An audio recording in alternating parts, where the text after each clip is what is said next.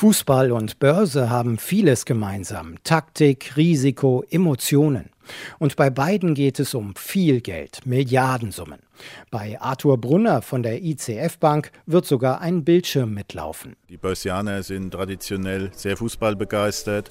Ich selber betreue äh, Anleihen von, von Fußballvereinen und hier nenne ich Werder Bremen, hier Hertha BSC und auch äh, Schalke 04. Man sieht, an der Börse ist Fußball nicht nur Hobby, sondern auch Geschäft. Und da interessiert die Broker auch, welche Aktienwerte von der Europameisterschaft profitieren könnten. Oliver Roth vom Bankhaus Otto Seidler war selbst Profispieler bei den Offenbacher Kickers. Also grundsätzlich noch branchenorientiert. Es sind natürlich die, die werbetechnisch auch sehr präsent sind. Das sind Konsumtitel natürlich an erster Stelle zu nennen. Das sind natürlich Sportartikelhersteller. Das sind natürlich auch Lebensmittelhersteller oder äh, Biersorten, die natürlich auch, wenn das Wetter gut ist und man grillt halt mehr, wird natürlich auch mehr Bier getrunken beispielsweise. Die Aktien von Puma haben im vergangenen Monat 5% zugelegt, die von Adidas sogar 16%. Kein kein Wunder, das Trikot der deutschen Nationalmannschaft kommt von Adidas, der offizielle EM-Spielball auch.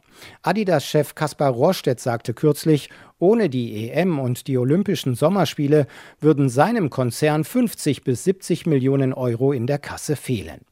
Und auch die Fußballvereine schauen nicht mehr nur auf Siege, Punkte und Titel, sondern auf Trikots und Marketing, sagt Professor Olaf Stotz von der Frankfurt School of Finance and Management. Man sieht es an den Umsätzen von den Vereinen, die mehrere hundert Millionen wenn es eine europäische Spitzenmannschaft ist, teilweise umsetzen. Und wenn Sie das im Vergleich mal zur Historie sehen, dann kann man vermuten, dass die Kommerzialisierung neben dem sportlichen Erfolg gleichwertig zu sehen ist. Vorsichtige Kritik klingt auch bei einigen Börsianern an.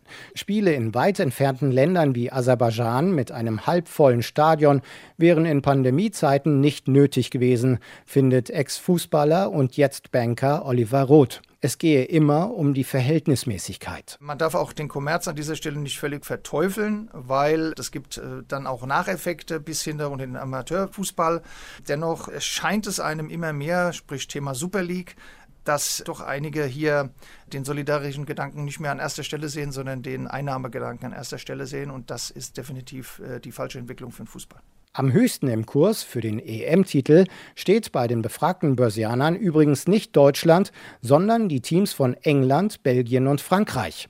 Auf Yogis Team zu setzen, hätte diesmal eher was von Zockerei. Die Börsianer müssen es ja wissen.